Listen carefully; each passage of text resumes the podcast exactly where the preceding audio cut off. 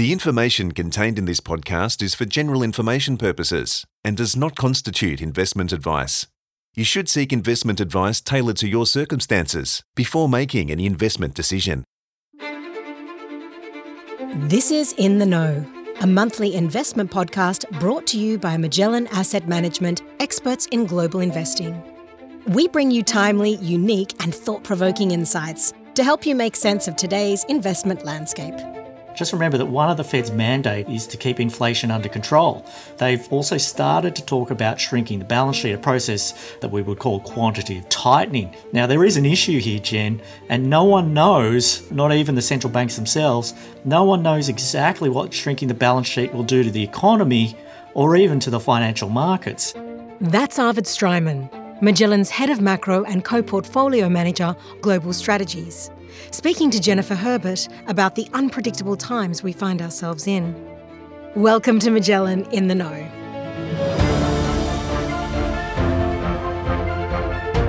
In this episode, Arvid is joined by portfolio manager Elisa DeMarco and investment analyst Adrian Liu to discuss what could impact markets in 2022. Hosted by Magellan's key account manager, Jennifer Herbert, they discuss supply chain challenges, the labour market, and resulting inflation and interest rates, as well as issues as diverse as cybersecurity, globalisation, and the state of the technology and payments industries. But first, here's a warm welcome from Jennifer. Welcome to Magellan In the Know. This is our 19th episode, and as always, we thank all our listeners for taking time to join us.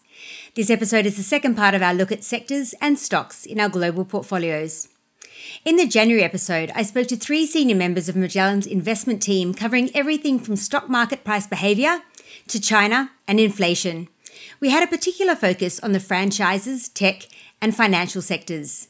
Today we're going to build on that conversation and discuss further macro considerations and their relevance to the enterprise software and payment sectors. The investment team at Magellan is 35 strong, which allows us to employ what we call inch-wide, mile-deep stock analysis. We're tremendously proud of our investment talent, and I'm thrilled to be able to showcase another three senior members of that team today. The speakers have collectively over 50 years of investing experience. So by way of introduction, in the studio we're joined by Arvid Stryman, our Head of Macro and Co-Portfolio Manager on the Global Fund. Welcome, Arvid. It's great to see you. Well, thanks, Jen. It's great to be back in front of the mic. We also have Elisa DeMarco, our payments company analyst and portfolio manager on the MFG Core ESG Fund. Welcome, Elisa. Thanks, Jen. Great to be chatting to you as always. And finally, last but certainly not least, we have Adrian Liu, our enterprise software and semiconductors analyst. Welcome to you too, Adrian. Thanks, Jen. I'm looking forward to another exciting discussion. So we discussed the huge rally of 2021 in the last episode. In contrast, 2022 has started quite differently. Key equity indexes are soft and the hot air definitely feels like it's coming out of the market. Arvid, from a macro perspective, what do you see as the key reasons for this current softness across the board? Well, thanks, Jen. It's certainly been a volatile time, and I think the first thing here to realise is that expectations are always priced into markets. So if you're trying to think of why markets have moved, it's really a case of expectations having changed. And I would say that the main area where expectations have changed since the start of the year is for inflation and interest rates, and some things that we've talked about a lot in the past. Now, both inflation and interest rates, as you know, they're linked. And the two latest inflation reports out of the US have been higher than what people have expected. And now the market is now assuming a faster increase in interest rates. And in particular, the bond market now sees the Fed at around 1.75% by the end of this year. And if you rewind back to the start of this year, it was around half of that. So you can see how much things have changed. But that's not all, Jen. The Fed is also beginning to talk about shrinking their balance sheet, which you can think of as a reduction in liquidity or maybe even the amount of punch at the party. Now, the second area I'd say here where expectations have changed is around Ukraine. It's really been in the news, and people, I would say, have increased their probability and what they're thinking, the probability of military action. Now, getting back to the Fed, now that's the main issue. I'll talk a little bit about that. The record amount of stimulus from the Fed, but also the government. I think you've got to think about the government as well. That's very predictably resulted in some, what we would call very high valuations in some parts of the equity market. I think most people can see that. Now, to be clear, I don't think it's everywhere, but I think that there are parts of the market, the equity market, and maybe even assets more generally, where if you look at the valuations, they're very high by historical standards. Now, you know, we've all seen interest rate cycles before, and you often see these lower quality type investments do quite well when interest rates are low. And then when you get through the cycle, it often reverses when interest rates start to go back up again. And you know what? So much so that this backup, that in some cases, these lower quality investments, they give all of their gains back. So it's really interesting times. Now, whether or not what is going to happen here depends on inflation, and we will see what happens. But let me say that this continued market weakness, the things that you referenced that's happening in January, Jen, that's just one potential scenario from here for that to continue. Adrian, two of the key stocks you cover in the portfolio are Microsoft, which is currently our largest holding, and SAP, which is also in the top 10 holdings. Now, Microsoft had a strong 2021, and both companies are experiencing a softer 2022 so far. With regards to the points that Arvid has highlighted, how do they apply to these enterprise software companies? Well, Arvid spoke about rising rate expectations, and we've seen the impact of that on valuations in the tech sector. And that includes with Microsoft and SAP, who've traded down since the start of the year at a level not too dissimilar from the NASDAQ. And, you know, just more broadly, we've seen compression in valuations across the software space to varying degrees, depending on the cohort or companies that you're looking at. Mind you, it's not all just to do with rates. So there were some software companies outside of our portfolio that had terrific growth during the pandemic, but have really had to temper growth expectations coming out of it. But in terms of inflation, look, these enterprise software companies have generally good pricing power, so they're pretty well protected there. Now, from an individual stock perspective, Microsoft's been pretty much an execution machine. These guys printed another remarkable quarter in January, where the only real headwind was something that affected everyone and completely out of Microsoft's control, and that was the hardware shortages in the supply chain, which I'd love to talk about later if we get a chance. But there's decent growth expectations priced into Microsoft, you know, so you saw that in the fairly muted share price reaction after this great result, and it's not going to be immune if there's waning sentiment in the market. But I think Microsoft's still priced attractively, and we're comfortable with our holding in the company. And what about SAP? Our investment thesis on SAP is a little different to Microsoft, and I'd characterize SAP as being at a much earlier stage of a business model transition. The other thing is, unlike Microsoft, the market isn't yet pricing in the successful outcome.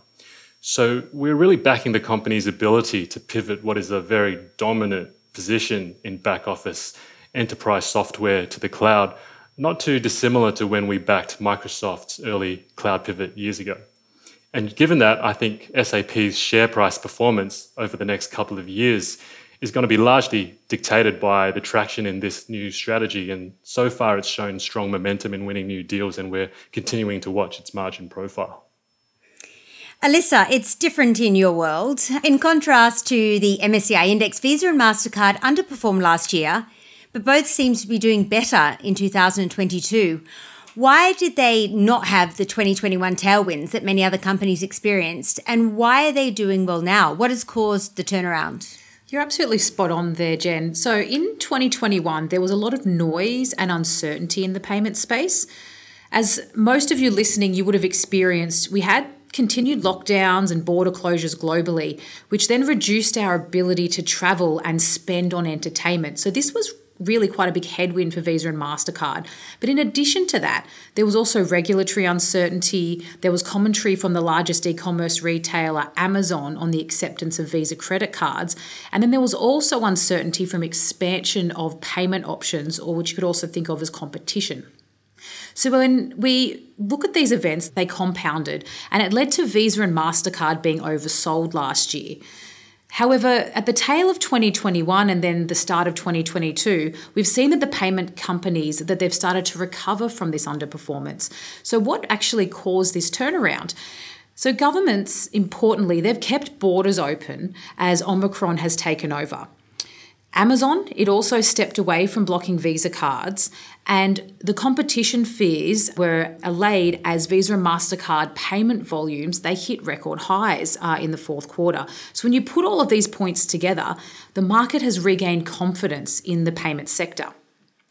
But I suppose just summing up here, like despite what happened last year, we remain confident in the investment thesis of Visa and MasterCard. They're very high quality businesses with sustainable growth and they have meaningful tailwinds. So let me just jump in here quickly just to give some perspective. In order for us to deliver attractive returns to our investors, we have to look for companies that are going to grow at strong rates for a long period of time. And you can think of that in some sense as companies that are going to grow faster than GDP. And companies like Visa and MasterCard, which Elisa just talked about, they fit the bill here and they really compound their earnings over time. Yes, the power of compounding. We do talk about that a lot at Magellan. Okay, let's move on now. I'd like to spend some time talking about supply chain issues. Now, supply chain issues are affecting almost all businesses as we attempt to navigate our way out of the pandemic. And there's plenty of noise around computer chips. I had no idea that a computer chip was integral in so many things. For example, the electrics in cars, smartphones, and a broad range of appliances. And that's just to name a few. Who would have thought that this tiny piece of hardware could cause such headaches on a global scale? Adrian, please enlighten us on why there's been such a shortage and the repercussions for product manufacturers and why it's taking so long for supply to meet demand. It's a real interesting one, Jen, and I have to say when your parents are asking you about chips, you know it's really become front and centre. It just reminds you, as you said, how critical these little pieces of silicon are across so many things we rely on every single day. What's important to realise about chip manufacturing is it's really complex and it's really capital intensive. There's a long lead time to build factory capacity. We're talking years here. And then the chips themselves take months to actually fabricate. And that really puts this shortage in context because with the onset of the pandemic, you had companies reducing orders for chips and their own inventory because they were bracing for prolonged demand contraction. I'm talking about companies that make end products like automobiles and capital equipment and smartphones and appliances. So in response, you had the chip makers reducing their capacity plans. And then a few months into lockdown, what they saw instead was a surge in demand for products. And suddenly you needed more devices for hybrid working and learning. Data centers needed more capacity to support accelerated IT demand. People had more savings to spend on goods and factories just needed more equipment to make more stuff. So you get this step up in demand for chips happening all at once that chip makers really just weren't ready for and would need a couple of years lead time just to catch up on. And then, of course, this whole thing's been exacerbated by lockdowns impacting factory operations and logistics. But it's something we could start to see normalize later this year, if not early next year, as far as chips go. Yeah, the impact's been really huge. You just have to look at the car market. The reduced supply of new cars has made car prices quite ridiculous. And then the knock-on effect is that people can't afford to buy a new car, but rather hang on to their old one, which affects supply in the second-hand car market, and the issue goes on. Arvid, do you have anything that you want to add here regarding supply chain issues? How long do you think that they're going to last? Well, Jen, when we're thinking about supply chains, here's how I think about it. So the first thing I'd say is that there are many different things that you can buy. And so that means there are many different supply chains. There's not just one single supply chain. And for sure, more and more things have semi-chips in them and many things don't, or at least for now. And some of those things without chips, where there have been some supply issues, things like timber, chicken, rapid antigen tests, and of course toilet paper and maybe even puppies when COVID first hit, there was a shortage of both, if you remember. Now, because there are so many of these supply chains, you know, how fast things recover depends on how or what needs to be done to get supply back online or maybe just even increase. Now, Adrian was talking about semiconductor factories. And Adrian, how long do they take to build again? It varies on a few things like the type of chips you're building. So if you're adding tools to an existing fab or building an advanced greenfield fab, which can take anywhere between 3 to 5 years to build. Yeah, so that's a long time, I would say, you know, because people want to buy these things right now. But on the other hand, things like timber, you can increase supply there pretty quickly. Maybe you just need a couple of workers in the factory. And speaking of workers, I'd say this touches on one of the big issues, which is the worker shortage. I'm sure we've all noticed this. And I think there's a couple of points here that are really important on the labour market. Now, the first is when we're thinking about COVID, obviously, and I think we all felt this, it was pretty hard to get into the office or to the workplace, and it really stopped people getting to work. Now, hopefully, this sorts itself over time. You know, we've got the vaccines now, and maybe more importantly, and I think we're all feeling this as well, the fact is that many people just want to get back to normal. So in terms of that COVID effect on getting to work, I'm optimistic that we're through most of that. But the second thing is more interesting, and I think that is that a number of people who want to work has actually fallen. Now, some people may have decided to retire early, lucky them, and some people have said, look, I've got different life priorities after what we've gone through in COVID, and maybe they just want to spend some time with their families, and I'm sure we all do. But you know what? At the end of the day, there's less workers around, and some of this change will be permanent. And what I mean by permanent is that realistically, wages aren't going to rise to the amount required to get those folks back into the labour market. There are actually companies that are pulling back their opening hours because they can't find staff, which is just amazing. Now, we think about this and you say, well, how do you fix this labour shortage? And there really is only one way in the short term, and that's immigration. Because if you think about it, if you're going to take the natural way to produce more workers, it kind of takes about 18 years or so, and I don't think we can really wait that long. Now, when it comes to immigration, look, I think that, it eventually comes back, so long as there's not more mutations that keep the borders closed. Now, that's not a guarantee, because it's very hard to predict where these mutations will end up with any conviction at all. But I think that's the key unknown in terms of getting those workers back into the office and the labour market sorted out again. Look, it's certainly a challenging situation, and these supply chain issues have clearly been a very significant contributor to inflation, as you'd expect. Things are really starting to heat up in this area as we're seeing some really worrying numbers come through. Where are we at? What's the Fed doing? Yeah, well, supply chains have certainly contributed to inflation, and I'd say then the higher interest rates that we're talking about right now are a direct consequence of that. But you just talked about the Fed, Jen. Just remember that one of the Fed's mandate is to keep inflation under control. So there's pressure on the Fed there to do something. And I also think that Joe Biden would also love to see inflation come down because he's copping politically flack for this. And so maybe that influences the Fed to some extent as well. But you asked what the Fed's doing. Well, you know, I think they've done a pretty good job. They've communicated very carefully what they want to do, and that's starting to increase the Fed funds rate. Of course, they haven't done it as we speak right now, but they're planning, at least signalling, they're going to do it shortly. The other thing is that they've also started to talk about shrinking the balance sheet, a process that we would call quantitative tightening. Now, there is an issue here, Jen, and no one knows, not even the central banks themselves, no one knows exactly what shrinking the balance sheet will do to the economy or even to the financial markets. And that's because no one has completely done it before. So when the Fed starts doing it, it's going to be a riskier than usual point in time from some economic perspective. And you know what? Who knows what markets are going to do and how they're going to react to that uncertainty. But one thing I'm pretty sure of is that I think it's unlikely that they are going to see it as a positive event. Okay. So would you say that this has already been factored into share prices? I'd say that what's being factored into share prices right now are current expectations around interest rates and inflation. But, these can change very quickly. We saw that in January. And you know what? They probably will change because, as you know, Jen, in financial markets, nothing really stands still for very long at all. So, you know, when the Fed starts to increase the Fed funds rate, this is going to slow economic growth. That's what it's designed to do. And what that means is that the growth outlook becomes less certain. Now, remember that the Federal Reserve's latest dot plots, this is a report they put out, they say that the long-run Fed funds rate is estimated to be around 2.5%. That's their guess. And I think more or less what they are saying there is that's the neutral rate. 2.5%, when you start to get around 2.5% on the federal funds rate, that's when the Fed funds rate starts to really stop supporting growth.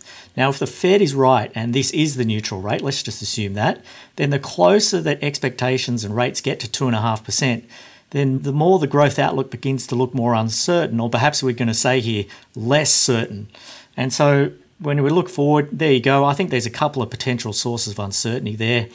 First one being, you know, what happens when the balance sheet starts to shrink? And secondly, what happens when rates start to approach that neutral zone? Now, that's one of many potential risks for markets and may not be priced in, that risk that markets have another continuation of what happened in January. Now, I'm not saying that this is definitely going to occur. I think you've got to keep an open mind here. But that's a scenario that is more likely than usual. And, just for completeness, I'd say that there is another scenario here, which is the opposite, which is interest rate expectations have gone too far and inflation actually comes off faster than what people think.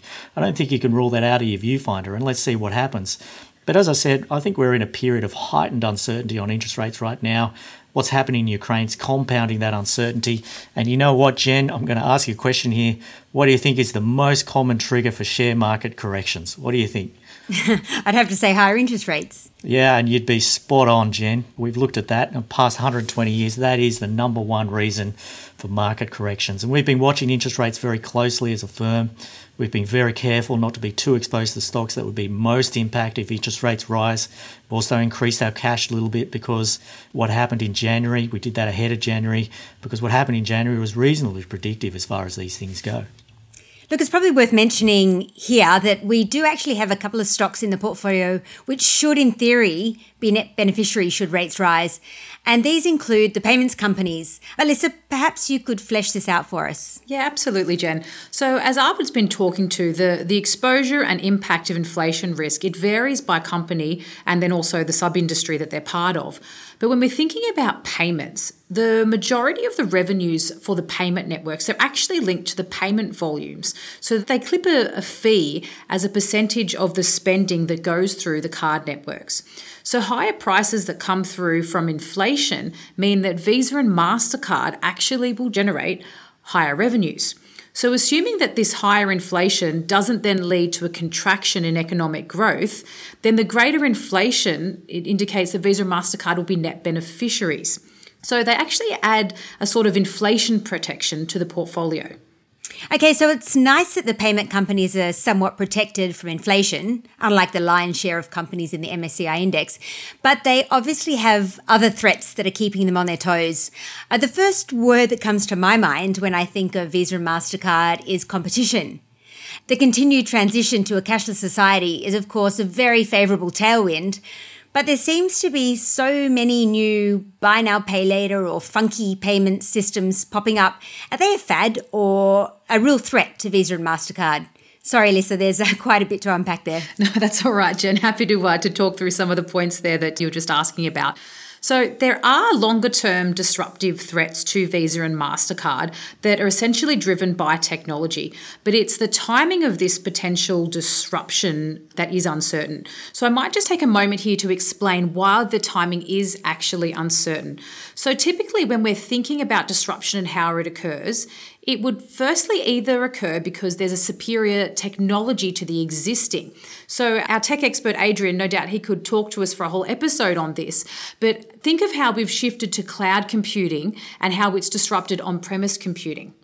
The second element for disruption is that a disruptor is actually trying to solve a problem. So when you're solving a problem, it would then lead to strong adoption. So think about how quickly we've had music or video streaming be adopted versus buying or renting content. You're probably asking now, well, how does this actually relate to the payments ecosystem? So when we think through the payments ecosystem in developed countries like Australia and the United States, so for consumer payments, the technology is somewhat seamless. So transactions online or at the point of sale, they're approved instantly. Consumers have fraud protections and payments are integrated into online and mobile banking. What is the consumer problem that the disruptors are actually trying to solve here? And in fact, when we're thinking about it, the problem that is trying to be solved here is that we're just creating more competition within the payment space. So given all of this put together, the path and the speed of disruption is really unclear. So with the path unclear, there is competition emerging.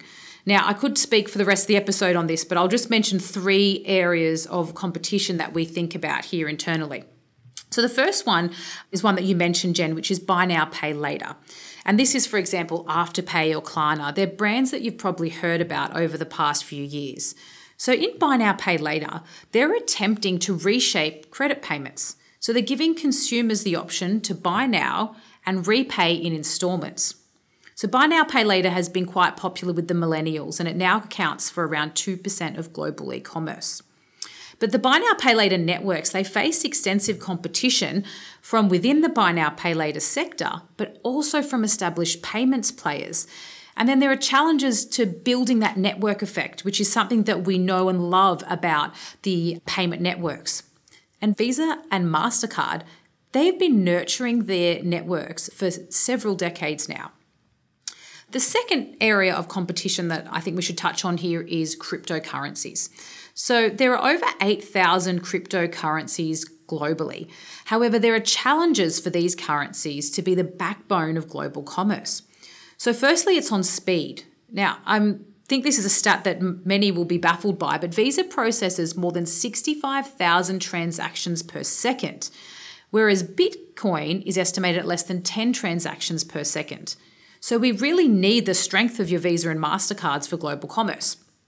And then with respect to crypto, there's also concerns about the stability in the value of cryptocurrencies, and then there's also risks around money laundering. So there's many things to consider about with respect to cryptocurrency being a really viable avenue of competition.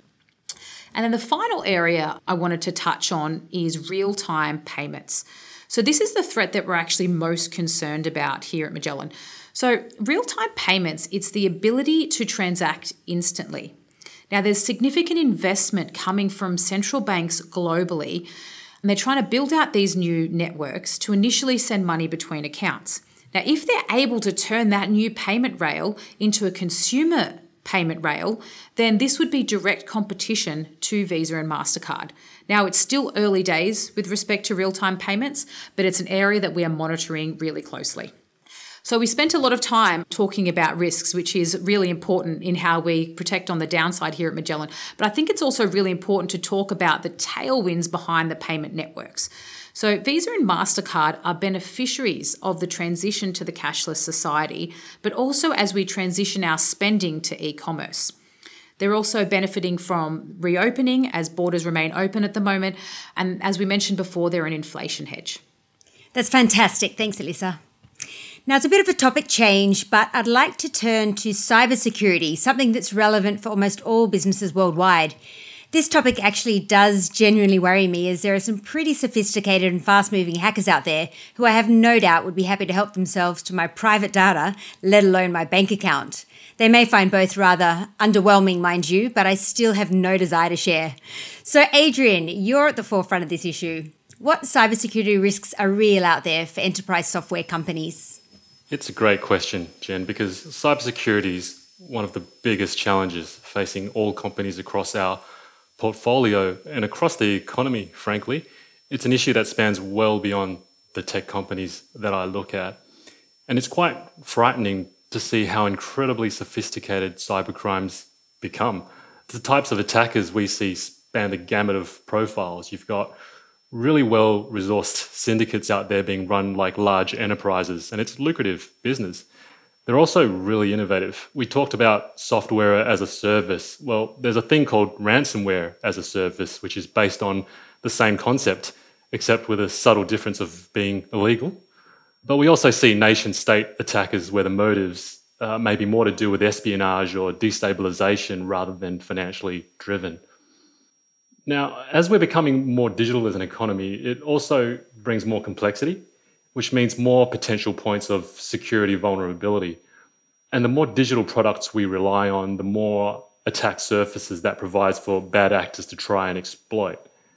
And what I've come to learn is that most companies actually don't have security postures that are adequately keeping up with the adoption of digital tech. And that's why we keep hearing about all these exploits and data breaches. So it sounds like this could be a real opportunity for software companies. It really is. And we're seeing tremendous innovation happening. And even though we're not directly invested in any pure play cybersecurity businesses, we do have exposure through Microsoft, who generated $15 billion in security revenue over the past year, which, believe it or not, makes it the world's largest security software vendor by revenue. I'd probably just add that public cloud computing has some positive exposure to the security thematic, and that includes the likes of Google Cloud and Amazon. And Elisa, cybersecurity must be an issue for Visa and MasterCard. It's not just, mums and dads and people like me on the one side that they need to protect, but also the banks on the other side. What do they have in place to mitigate these risks?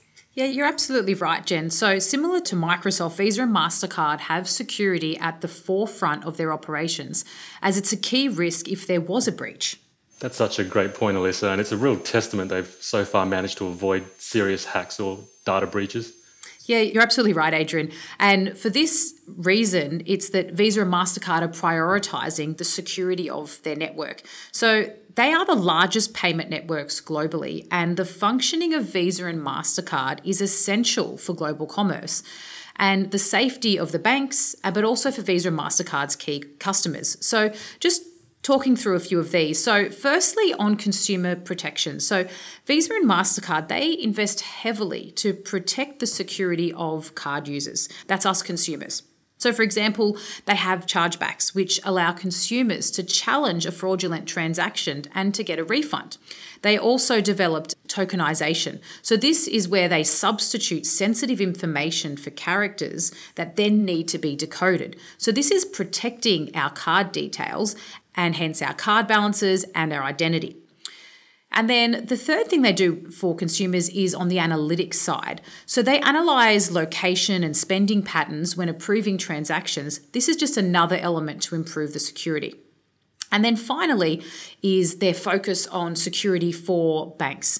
So banks are Visa and MasterCard's key customers. They have many products that they offer to banks to protect from cybersecurity and to protect customers. And then Visa and MasterCard actually generate revenues from the sale of these products to the banks. And while I have you, Elisa, cross-border travel is opening up, which is really exciting for all of us. Visa and MasterCard are also huge beneficiaries. Can you explain why? You're right, Jen. It is very exciting. From a personal note, I know that many of us have been yearning to travel again, given the borders have been closed these past years. But there's not just been pent-up demand for those on the call today, but there's pent-up demand across most consumers. And when you couple that pent-up demand with healthier balance sheet and then the confidence that the borders will remain open, it's created a really positive environment for the return to travel and entertainment. But why is that then a tailwind for Visa and MasterCard? So we typically pay with our cards for experiences, so things like restaurants and travel.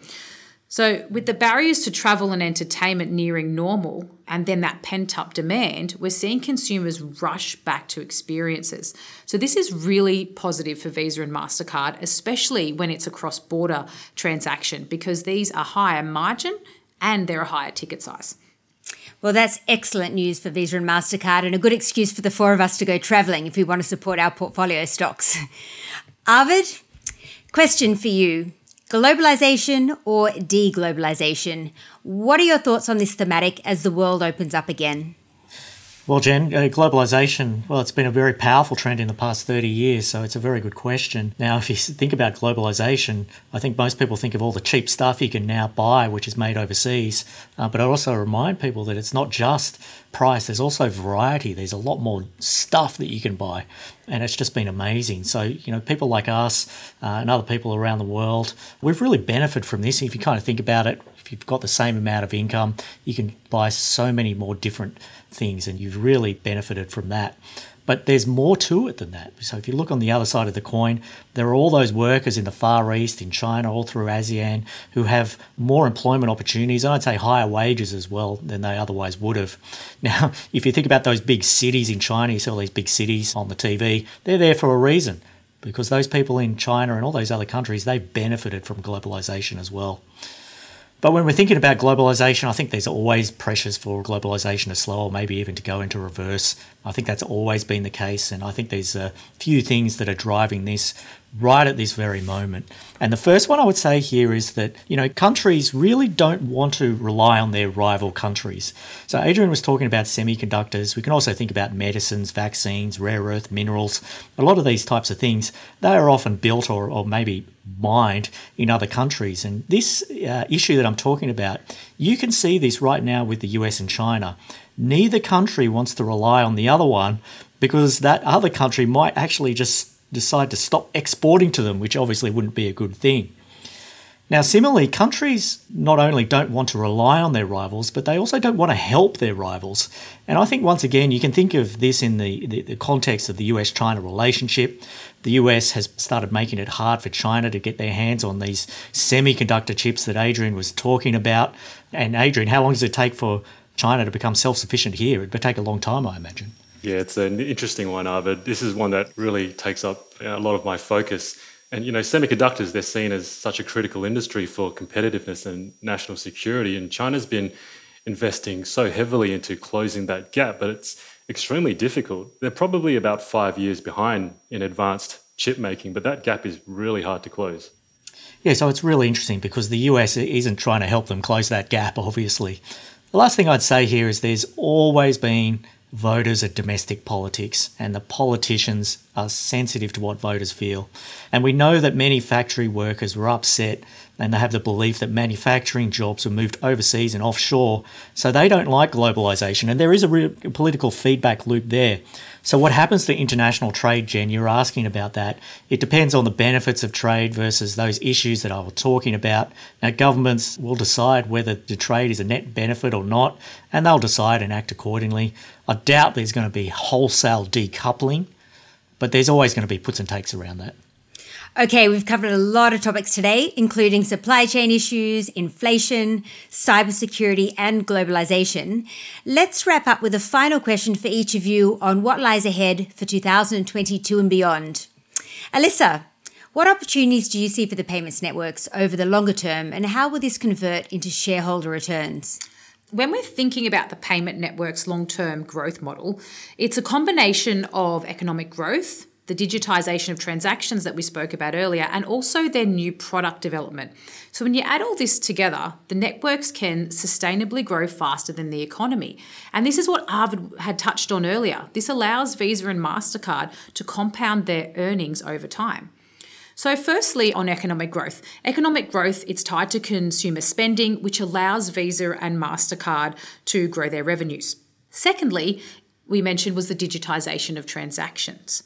So Visa and MasterCard, they will continue to benefit from the global transition from cash to digital transactions. The pandemic actually accelerated this trend, and we view that it has actually had a permanent impact on how consumers transact. So Visa and MasterCard, they're not just investing in consumer payments, but they're also investing in the digitization of non-consumer transactions. This will be new flows for Visa and MasterCard as they try and digitize payments from government disbursements, but also businesses. And then the final growth engine that we were mentioning is new products. So while Visa and MasterCard, they're known primarily for allowing consumers to transact virtually instantly in a secure manner, creating that positive customer experience, there's actually a lot of add-on services that they're selling to merchants, but also to banks to enable those transactions. So there's significant opportunity, in our opinion, for Visa and MasterCard in selling products related to cybersecurity, like we touched on before, in digital identities, fraud, and analytics. Now, I suppose just bringing everything together here, and it's really key for why we like Visa and MasterCard, it's that strength of their network. They're able to take these new products and these new customer flows, and they're able to quickly deploy them across their global network. This moat characteristics of a network effect, it's very expensive and it's time-consuming to replicate by its competitors. Adrian, what are some of the opportunities that you think will be relevant to our existing or future software investments? A lot of innovation happening here. I'll highlight 2 or 3 other areas where there's imminent opportunity that's already starting to be monetized today. So I won't talk about the metaverse. I just wanted an excuse to drop the word, so I'm happy now. But a significant opportunity we see is in industry or vertical-specific enterprise software.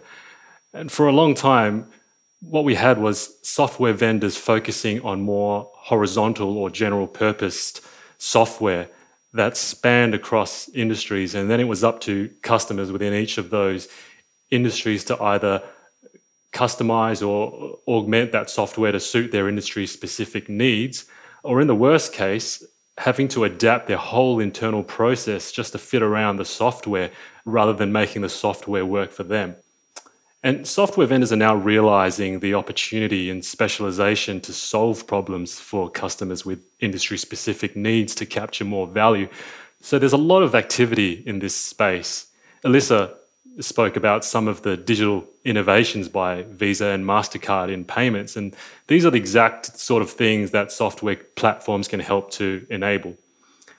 And there's a related area, but also a very interesting one, which is in process automation and application development, which is an area where software companies can provide enterprises with the platforms to very efficiently build out their own software to serve their customers better or to differentiate their business operations without requiring armies of consultants or software developers who, as we know, are in really short supply. And maybe I'll just throw in the last one. There's a lot of exciting things going on in big data. We're generating staggering amounts of data at exponential rates across a multitude of systems and sources.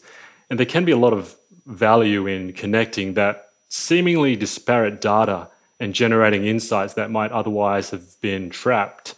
So interesting innovations happening in this space, Jen, that leverage cloud computing and artificial intelligence. And this is an area that organizations everywhere are recognizing as strategically important, including many of those in our investment universe.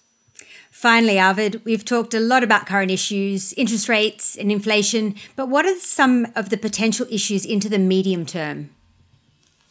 Well, Jen, once we get through COVID and all of these issues that it's triggered, it seems as though we might be back at the same point where we were before COVID. And I know that sounds strange, but hang with me here.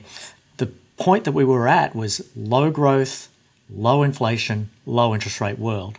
And you'll say to me, well, what's really different? And I'd say, well, there are always going to be some differences. And let me just talk about a couple of these as some closing thoughts. Now, the first one, and this is probably the most obvious one, is that we are in a world where government debt levels are much higher than they were before. I think we all know that. And that's because governments have more or less borrowed a lot of money and given it straight over to households. And that means that household balance sheets are in great shape. But the flip side is the government balance sheets aren't. You can think of it that way. But is that a good or a bad thing? And I think that people have some different views on this, but I would make one point. And that point is that in some sort of equilibrium, you probably want whoever has the best ability to fund their deficits, either because they've got the lowest borrowing rate or the best access to credit, you want them to be the ones who have the most pressing demand for borrowing. And I think that the world is kind of in that situation with governments because they actually have the best access to capital. Now, that's obviously a gross oversimplification, but in some sense, I think things could be a lot worse. The last thing I'd say here, Jen, is that many people were wondering whether quantitative easing, which is that expansion into central bank balance sheets, many people were wondering whether that quantitative easing would actually work. And you know what? It probably worked, but I think the more powerful thing to say here is that it didn't fail. And when I look forward, I wonder whether a politician somewhere one day is going to say something like this. They're going to say, you know what? We printed that money when we needed to and it didn't really cause any problems. And by the way, I'd really like to get some extra money for my little pet project here, or maybe I want to give it to that voter over there. You know what? No worries. I'm just going to print off some money again. And that's the thing, Jen. What we have been through may have actually increased the likelihood of further quantitative easing in the future, which may mean that the risks or maybe the uncertainties that surround quantitative easing have actually risen in the medium to longer term. Thank you, Arvid. Plenty to think about. I'd like to say a big thank you to all of our speakers today, Arvid, Elisa and Adrian. It's been an absolute pleasure speaking with each of you. And thank you to you, the listener, for supporting our podcast, In the Know. We've hit over 200,000 downloads recently and continue to get great feedback, so thank you. I hope you enjoyed today's session. If you'd like to hear more from across our investment team, please head over to the Magellan website to access our biannual short video series, The Magellan Minutes. The most recent episode was released last week. Stay safe, everyone, and see you next time. That was Magellan's Key Account Manager, Jennifer Herbert, who is joined by Magellan Head of Macro and Portfolio Manager, Arvid Stryman, Portfolio Manager, Elisa DeMarco, and Investment Analyst, Adrian Liu.